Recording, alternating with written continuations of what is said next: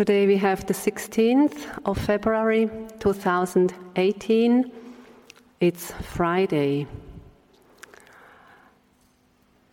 In my talk today, I will speak about metta as a path to peace. I will also mention some reflections on anger and patience and talk a little bit about how the ego keeps anger or defilements strong.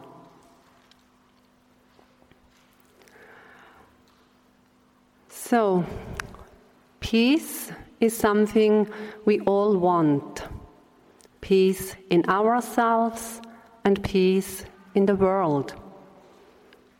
People want to live peacefully, people want to live in a peaceful country. But we also know that people or countries have been fighting against each other.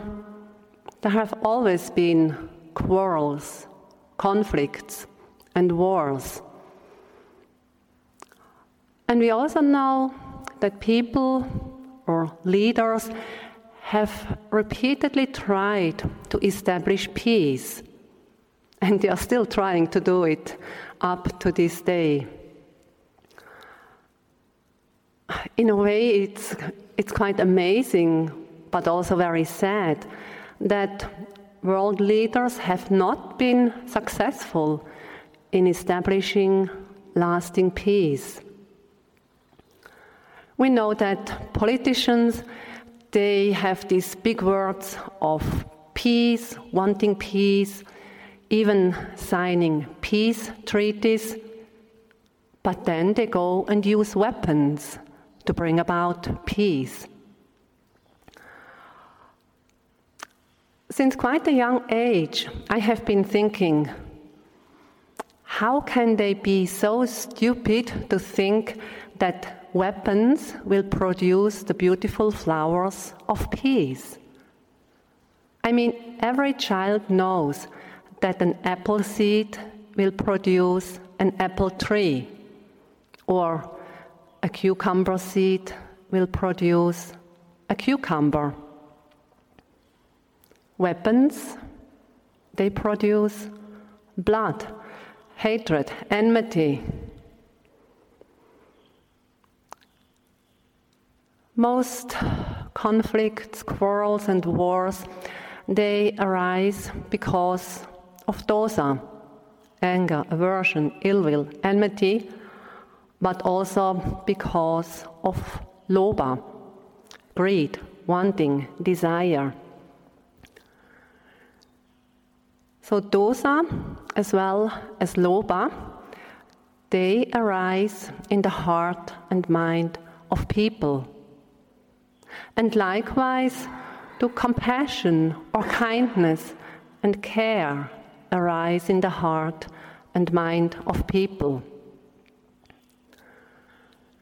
So, if we want the world to become free from aversion, hatred, enmity, and greed, wanting, desire, then we have to ban these destruct- destructive emotions from our heart and mind. So, the basic cause for all these quarrels and conflicts and wars, they lie in the heart and mind of human beings. And as we probably know, the Buddha had said that everything springs from the mind. Every deed originates in the mind, in the heart of people. So we, we need to tackle this problem at its very root. So this means that these unwholesome mind states or emotions like aversion, enmity, or greed and wanting, they need to be weakened and finally eliminated in each human being. Only when the hearts and minds of human beings are no longer controlled and fueled by dosa and lobha, only then is peace possible.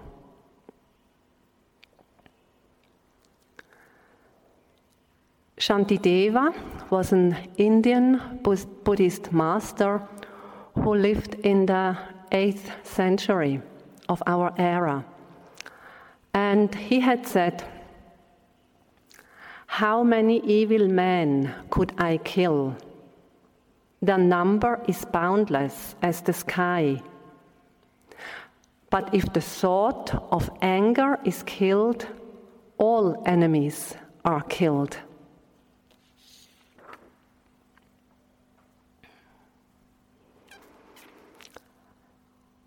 And in the preamble to the UNESCO Constitution, it is stated since war begins in the minds of men, it is in the minds of man that the defenses of peace must be built. Beautiful words, aren't they? But then, what are politicians doing? They wage wars in the name of peace. That's really stupid, absurd.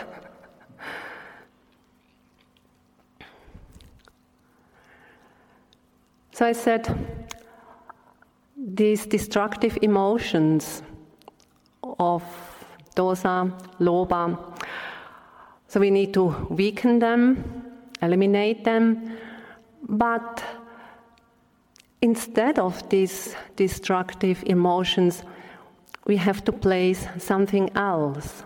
So we have to substitute them with something that creates or is a good base for peace and mutual understanding.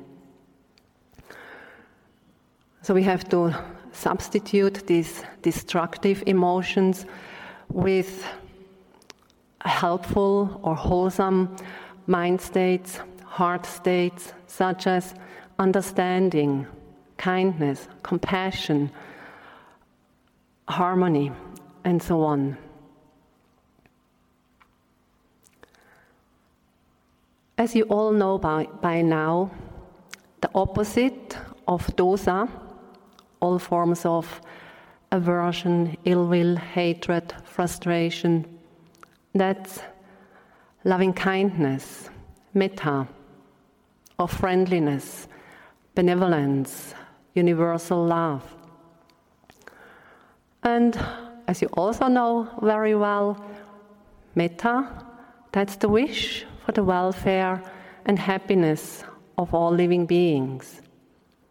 So, metta is not only the absence of aversion or anger, but it's really this heartfelt wish for all beings to be happy and well.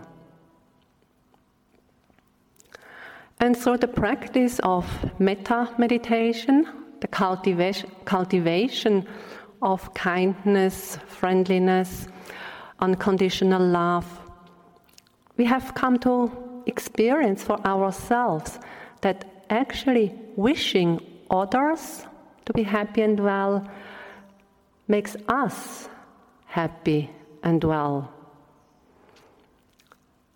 Many of you have reported in the interviews that the heart, the mind, is becoming increasingly happy and joyful or increasingly peaceful these days.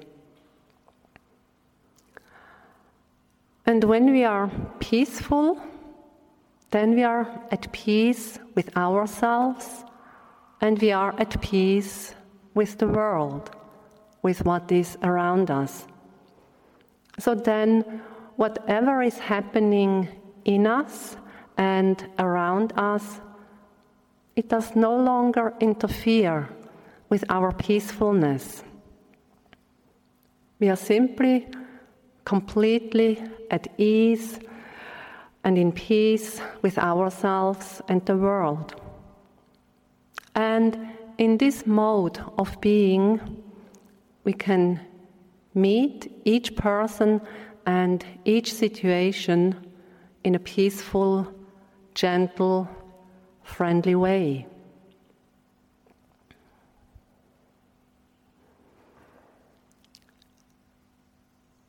We all know that anger and the rest of all these destructive emotions are not helpful emotions. They create, they cause so much suffering for us and as well for others. And even if we direct our anger towards another person, then this anger has a great impact on ourselves because this anger burns us, it burns our heart and mind. This anger makes us feel bad, crummy, dejected. In the course of our Vipassana meditation practice, as we are instructed to note and observe whatever comes up in body and mind. So then, when anger comes up, we should be mindful of the anger that has arisen, feel it, be aware of it, how it manifests in ourselves, in the mind, the heart, as well as in the body. And so, there we really come to experience how painful this experience of anger actually is. And one of the reasons why we need to be mindful of anger in our Vipassana meditation practice is to come to really deeply and thoroughly understand the nature of anger, to really feel it in ourselves how destructive an emotion anger is. So to see how harmful it is for us, and then also to come and understand how harmful it is for other people, for other beings.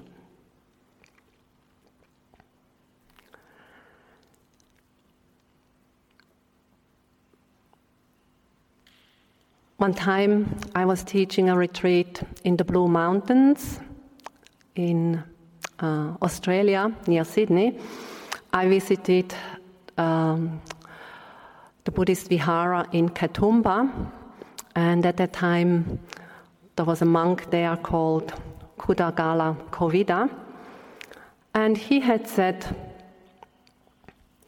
Becoming angry always means you are slowly killing yourself. How true this is.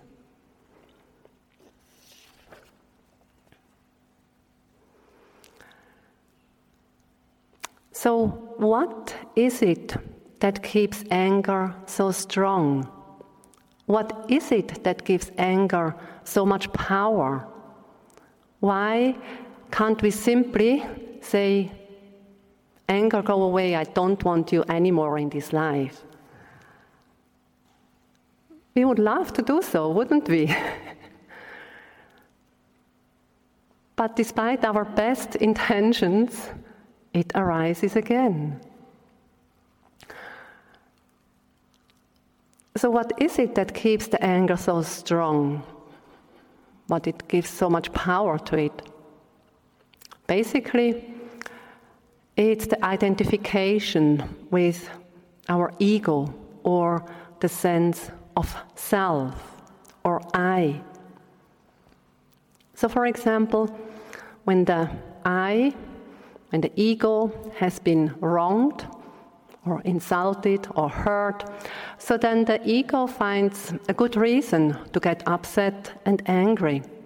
And it finds it has a good reason to express the hurt or insult with disapproving and angry words or uh, angry deeds. And in a way, this feels so good. And we may have also noticed from our own experience that somehow the ego enjoys to be angry. It makes the ego feel good. It gives power to the ego. It inflates the ego. It makes the ego strong and solid. So, anger and other unwholesome mental states or emotions, they are ego boosters. They inflate the ego and make it strong. And this is the reason why these destructive emotions are so difficult to overcome, why it's not easy to simply let go of them.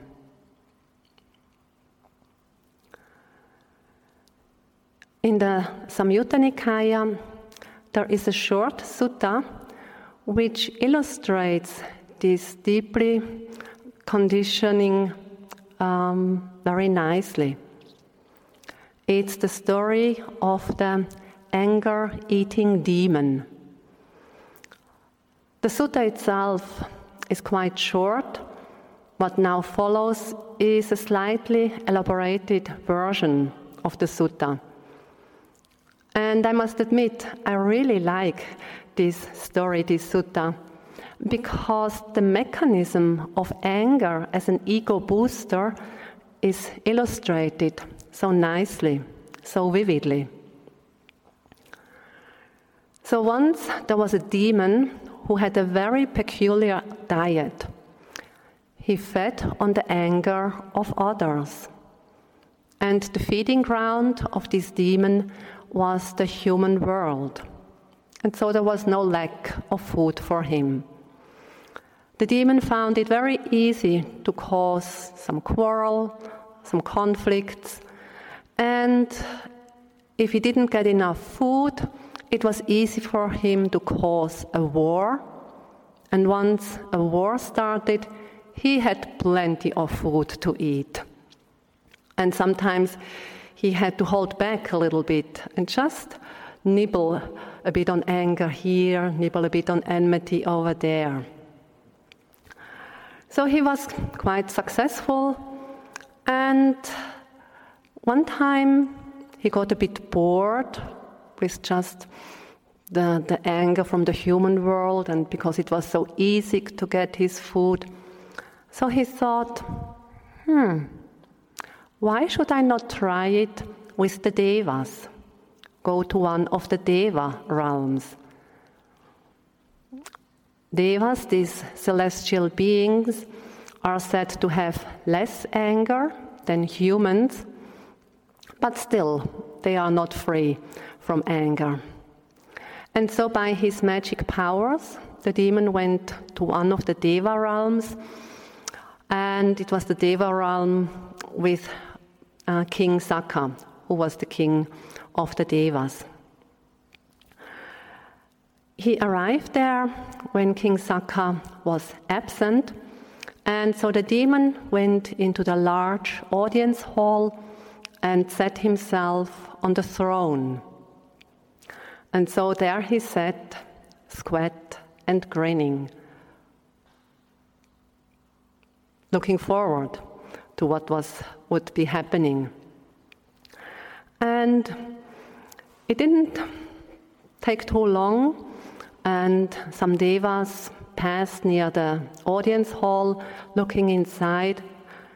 They were shocked to see this ugly demon sitting on their beloved king's throne. So they went inside, uh, shouting at the demon, Hey, demon, Go down, get out of here. What are you doing in here? How do you dare to sit on the king's throne? The demon sat there, quite pleased with what was unfolding. So, more and more devas would come in, more and more devas getting upset and angry and shouting at him. And the more and more the devas were getting angry, the demon was pleased because with each angry word he grew in size, in strength, and power. And finally, he had become so big, so tall, that his head almost touched the ceiling of the audience hall. But then King Sakka entered the audience hall. And King Sakka um, was not shaken by what he saw. And we must know that he was a sincere practitioner of the Buddha's teaching, and it is said that his Dhamma eye was already opened, meaning that he had at le- uh, attained at least the first stage of enlightenment. So he saw this huge, ugly demon sitting on his throne. Very calmly, he went up uh, to the throne and then very politely went down on one knee and with the hands in Anjali greeted the demon, saying, Welcome, my dear friend. You know, please remain seated. I can take a chair and sit next to you.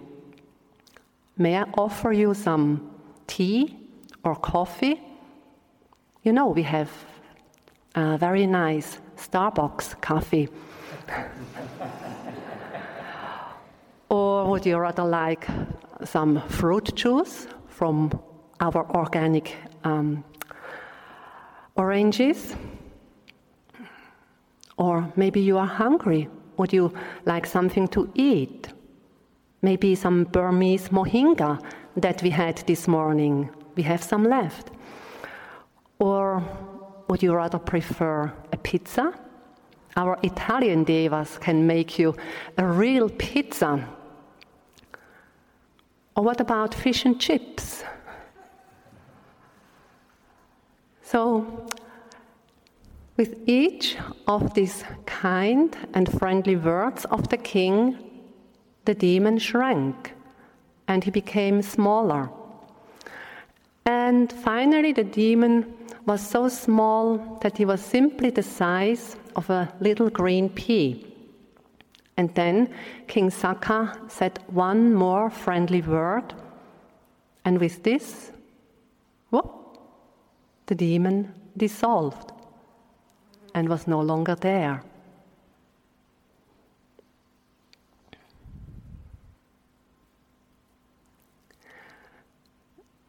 So, as long as we feed the anger, as long as we feed the anger ego, then the anger ego is growing and getting strong.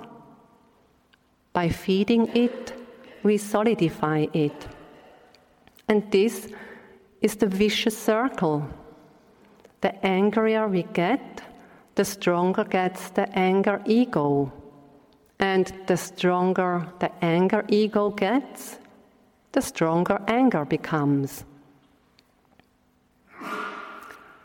So, to get out of this vicious circle, we have to starve the anger eating demon.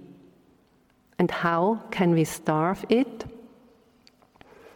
By serving him kind and friendly food, kind and friendly thoughts, words, and deeds.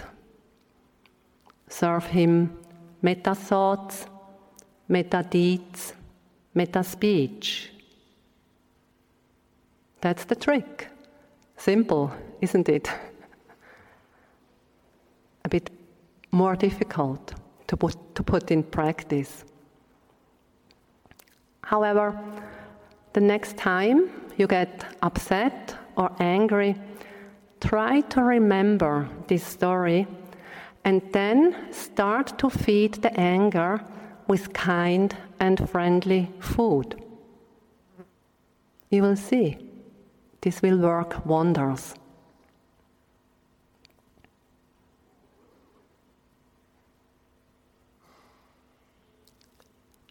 Not reacting with anger, this is not a sign of weakness.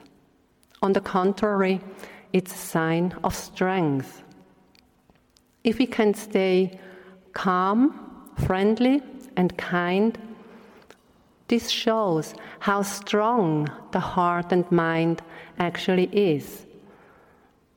This shows how well the heart and mind are trained and educated. So to stay kind, calm, friendly, peaceful, this is a sign of strength. It's not a sign of weakness.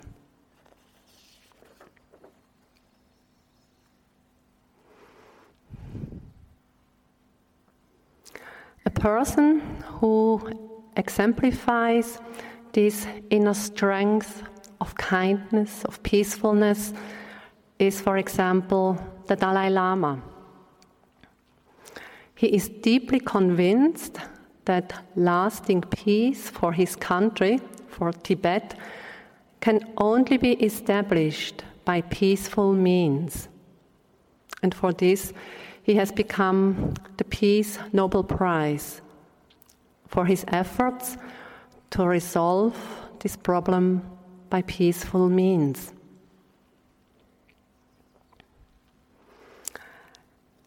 Again, there are also very ordinary persons who have come to deeply understand that the use of anger is actually counterproductive that the presence of anger is actually creating more problems rather than solving problems.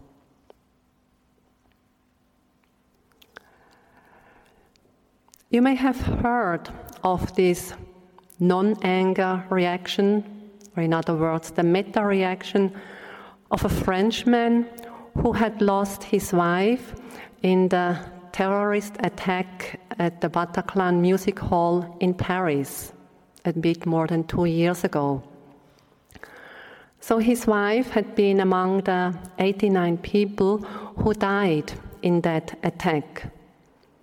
And his response to this cruel and mean attack was not one of anger, but one of love, of metta love. he posted a post on Facebook, which was meant for his friend, but then it spread around the world. He said there, kind of addressing the terrorists, I will not give you the gift of hating you. To respond with anger and hatred would mean to resort to the very ignorance that made you what you are. You want me to be scared and that I suspiciously eye my fellow citizens. You want that I sacrifice my freedom of security. You have lost. And he also said that he was determined to raise his son in a way that he, the son, could be happy and free and he added, You also will not get the hatred of my son. So, this man's rejection of hatred was the exact opposite of the war language that French politicians and reporters in newspapers used that war language going back to the Old Testament, where it says, an eye for an eye, a tooth for a tooth. But this man, he said, You do not get my hate. Wasn't this the most dignified and the most human attitude that could be shown against this cruel attack.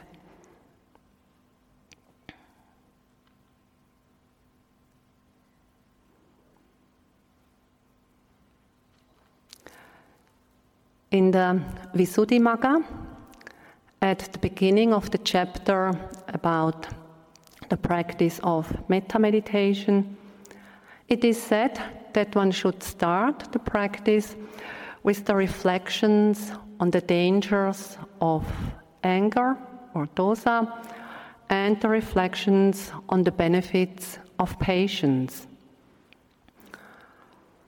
Sayadaw U Indaka has already mentioned some of these reflections in one of his talks. So here I will present some of these reflections that can be used. So, first, the reflections on the dangers or shortcomings of dosa, all forms of anger, aversion, ill will, hatred, and so on. So, for example, to reflect when dosa is present in the mind, one is no longer able to distinguish between good and bad or one is no longer able to distinguish between what is wholesome and unwholesome. You know, it means that one no longer sees or recognizes the defilements as defilements. And because of that, as another reflection, then, if there is dosa, we do not know anymore what is lawful or what is against the law. Or when dosa is present in the mind, one is liable to make many mistakes. Or when dosa is present in the mind at the time of death, then our minds and hearts will be confused and tormented. And dying in such a state, it is said one will be reborn in an unfortunate state of existence. And this reflection combined with a reflection on death, namely that we can die at any time. We don't know whether we die in 10 years, in 20 years, or whether next week, or tomorrow, or whether it is just in a few moments. So then, better get rid of the dosa in your mind because you might die.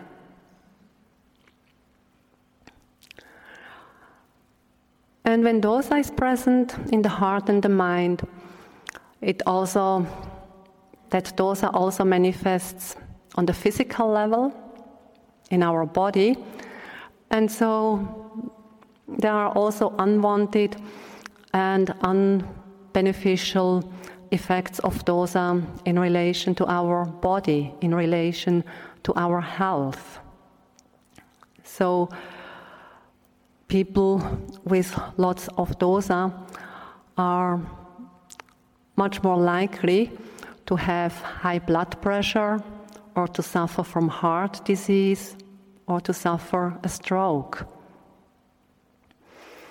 Or a person full of anger, hatred, such a person is not really nice to look at.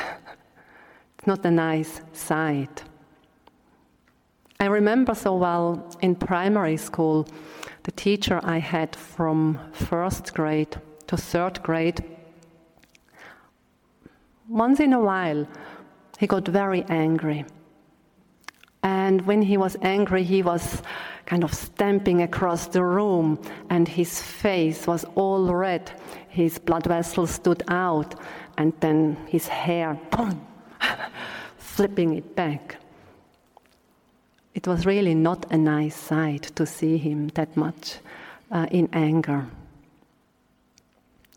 Or another um, unwanted effect of anger is that one is unable to sleep or to eat.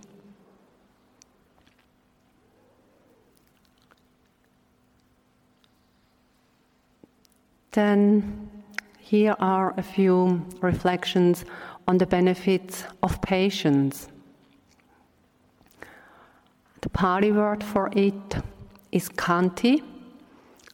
Khanti can be translated as patience or tolerance or forbearance. Khanti is one of the paramis, it's also one of the blessings. So, Khanti, to be patient, to be tolerant, means that we do not retaliate with anger or irritation when we are abused, scolded, shouted at, when we are tortured or ill treated. But this does not mean that we have to stay completely passive. If necessary, we can take action. We should take action. But we should be careful that our action is not based on anger, but that it is based on understanding, on wisdom.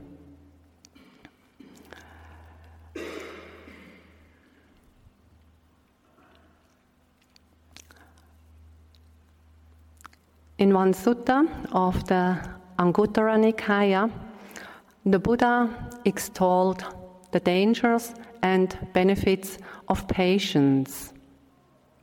And here comes a summary of the benefits of patience. So, if we are endowed with patience, tolerance, forbearance, then the Buddha said, we will be loved by many people, we will be free from dangers, we will be free from faults, we will not die with a confused mind, and after death, we will be reborn in a good destination. And it's also said that there is no benefit that excels patience or tolerance. Patience is the weapon of the virtuous person. Or patience or the power of patience is like the power of an army who can resist the enemy.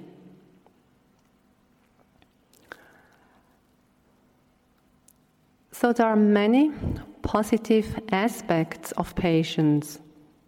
And if we reflect in this way, then we come to better understand the benefits of being patient and tolerant.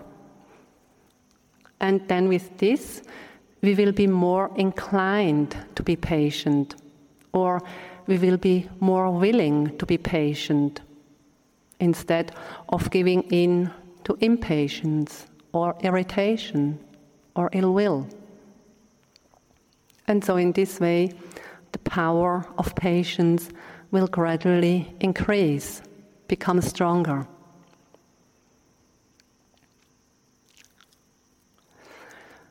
When I was staying at the Chanmyay Yeiktha Meditation Center in Hmawbi, about 30 kilometers north of Yangon.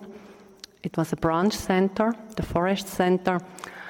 At one time, we had a foreign meditator who was quite obviously of a dosa type, of an aversive nature. So he got upset and angry quite often. And, you know, little reasons, irritations, or things that were not to his liking could um, be the cause for his anger to arise. And somehow he must have noticed that, on average, Burmese people um,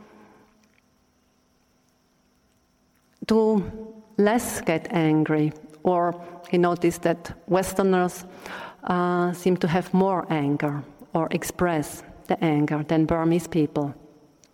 And so one day in an interview with Sayadaw U Janaka, um, he asked why this was so, why that Westerners seem to have more anger than Burmese people. And I was present there at that interview, and I was wondering what Sayadaw U Janaka was going to say. And he said, This is so because Westerners do not understand the value and benefit of patience. Yes, I found it's true. And, you know, I really think that these qualities of patience, of tolerance, have become an almost awkward uh, commodity in the West because nowadays almost everything is available instantly.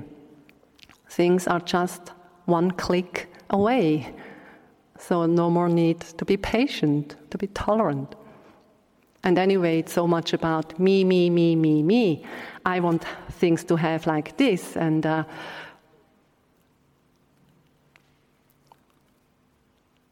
so that makes people less patient and tolerant.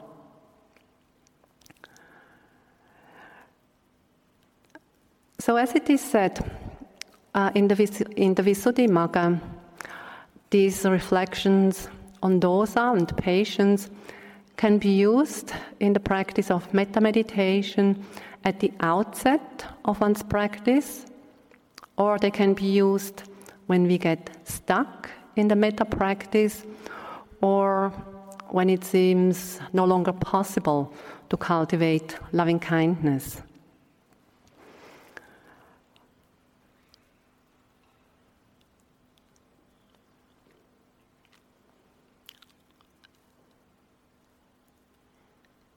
In a recent talk, Sayadaw has also mentioned that, you know, when it's becoming difficult in the metta practice to cultivate the loving kindness, when we get stuck in negative emotions, that we could switch to vipassana med- meditation. And in this way, try to overcome these difficult mind states or emotions. Usually, Sayadaw U Indaka tells the meditators to deal with anger during metta meditation in this way. Like he gives different options that one should try. So, the first thing when anger um, arises in one's metta meditation is to simply acknowledge it, it has arisen, but then to ignore it to put it aside, bring the mind back to the metta, and continue to cultivate um, loving kindness. You know, this is like turning the head away from the anger and turning it in the direction of metta. Then, if the anger keeps coming up or persists, then Sayadaw says, then go and do these reflections on the dangers of dosa, on the benefits of patience. And with this, the anger may disappear. If this still doesn't help, if the anger comes back, then Sayadaw had said that one should recall a so called metta person. A person who, for oneself, is really kind of the manifestation of metta, of the friendliness, kindness, care, and so on. And for Sayadaw U Indaka, the metta person is the Buddha. So he would recall the Buddha. One meditator once has said in an interview that for her, the metta person is her mother.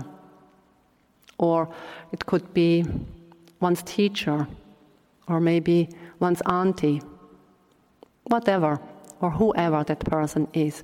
So recalling a metta person might bring back the metta in one's heart and mind, and with that, the anger may disappear. And then, when this also fails, then Sayadaw gives the advice then switch to the vipassana meditation and deal with the anger in a vipassana manner until it goes away, what has disappeared.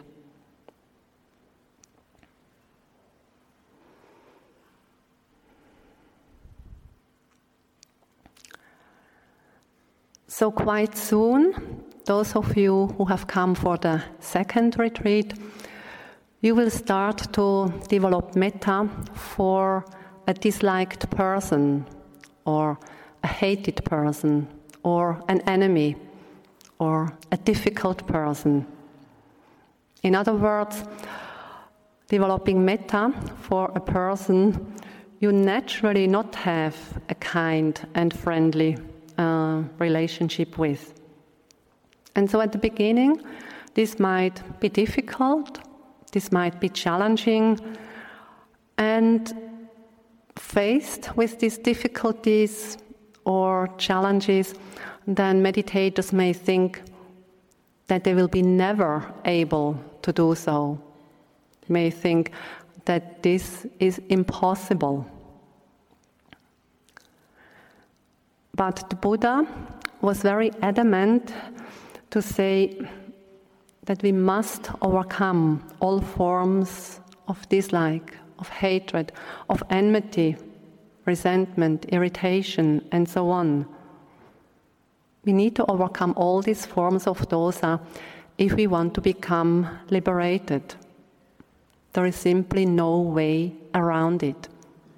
And if there were, the Buddha was compassionate enough to tell us if he knew the shortcut.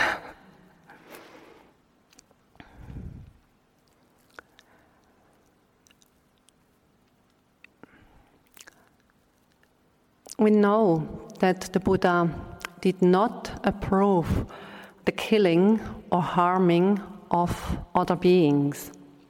He always said, that we should not kill, we should not hurt and harm other people, other living beings. But one day, a man came to see the Buddha and he asked this question. He said, Buddha, whose killing do you approve? What do you think? Did the Buddha answer? And you might be surprised to hear that the Buddha said he approved the killing of anger. Yes, the Buddha answered that he approved the killing of anger. So, to this end of killing the anger, or maybe in less dramatic words, the overcoming of anger or the melting away of anger. So, the practice of metta meditation can be a great and immensely helpful support to finally eradicate all forms of dosa. So, on the way to overcome all forms of dosa, the practice of metta meditation helps weaken anger by strengthening its opposite, namely metta, kindness, friendliness, benevolence. Of course, the final overcoming of dosa happens through understanding and wisdom, which means it happens through the practice of vipassana meditation.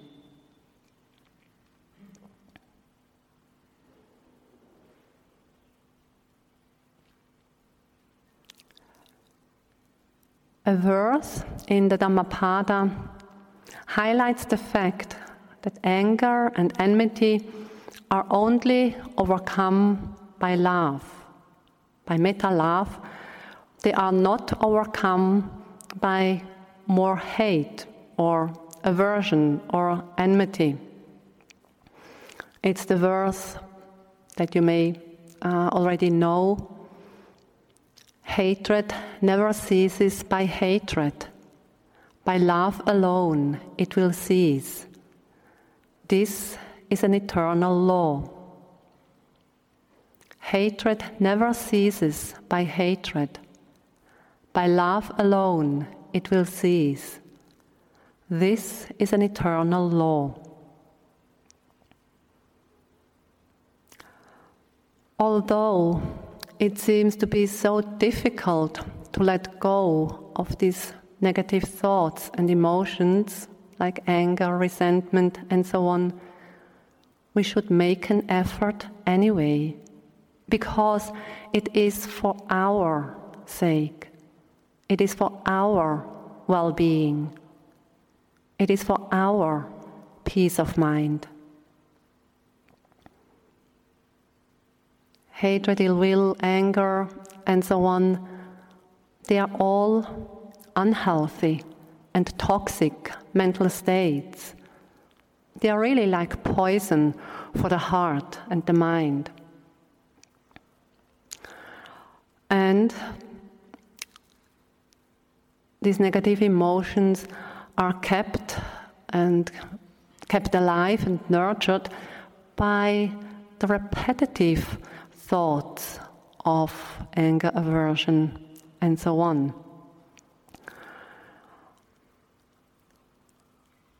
You know, that's the thing that the ego mm, likes. It keeps these thoughts of anger, aversion alive. You know, anger towards this person, hatred towards this group of persons. But actually, this is like drinking poison oneself and then hoping that the enemy will die of it.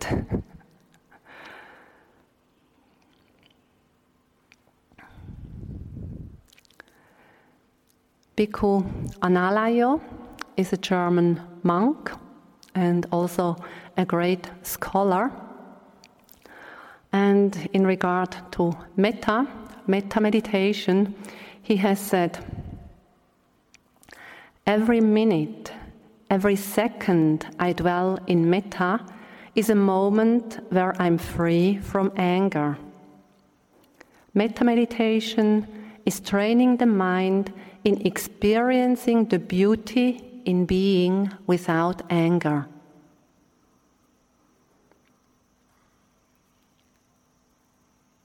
You know, you have made the experience how beautiful it is when the heart is simply full of metta, when anger, aversion, irritation is absent. Even though it might have been just a short moment, a short while. But that beauty of a mind without anger, it's quite powerful.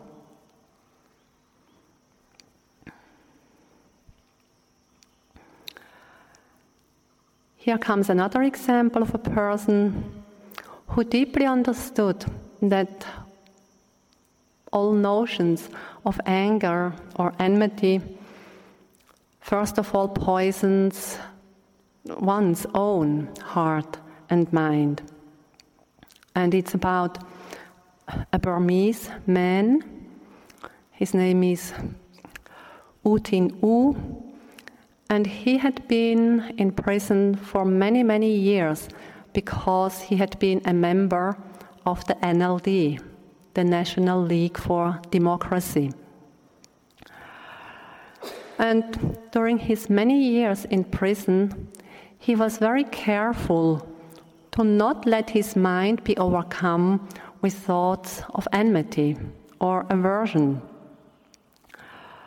So he tried to see the warden and officers in the prison not to, not to see them as his enemies, as one um, usually would do so, but he tried to see them as his friends. So, with that, he wanted to prevent feelings of enmity, of hatred towards people who simply had to perform their duty, working in the prison. Later, in an interview with Alan Clements, U Tin said, During that time, that time in prison, I made it a habit to practice generosity. I offered them, the wardens, the officers, some of the food that my wife brought me here into the prison. With this act of generosity, we can say an act of kindness, I wanted to prevent any notion of seeing them as my enemies. So I usually shared some of my food with them. They too had a hard life in prison, even though they were only working there and not being imprisoned.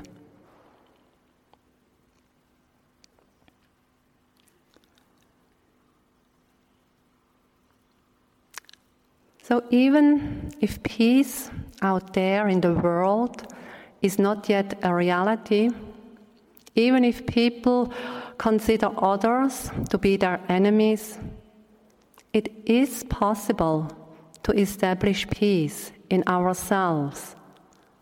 It is possible to abandon the notion of enemy. And the cultivation of metta provides a path to inner peace so that we can be at peace with ourselves, that we can be at peace with the world around us.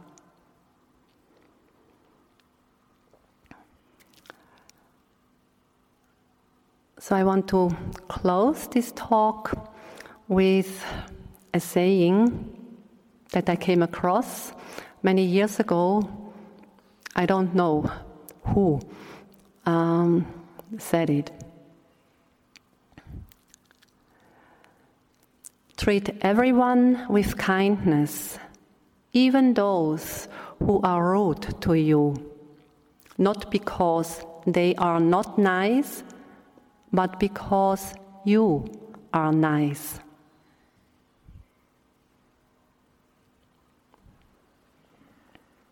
I thank you for your kind attention.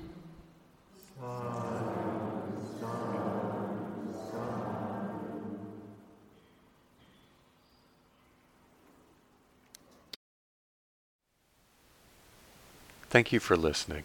To learn how you can support the teachers and Dharma Seed, please visit dharmaseed.org slash donate.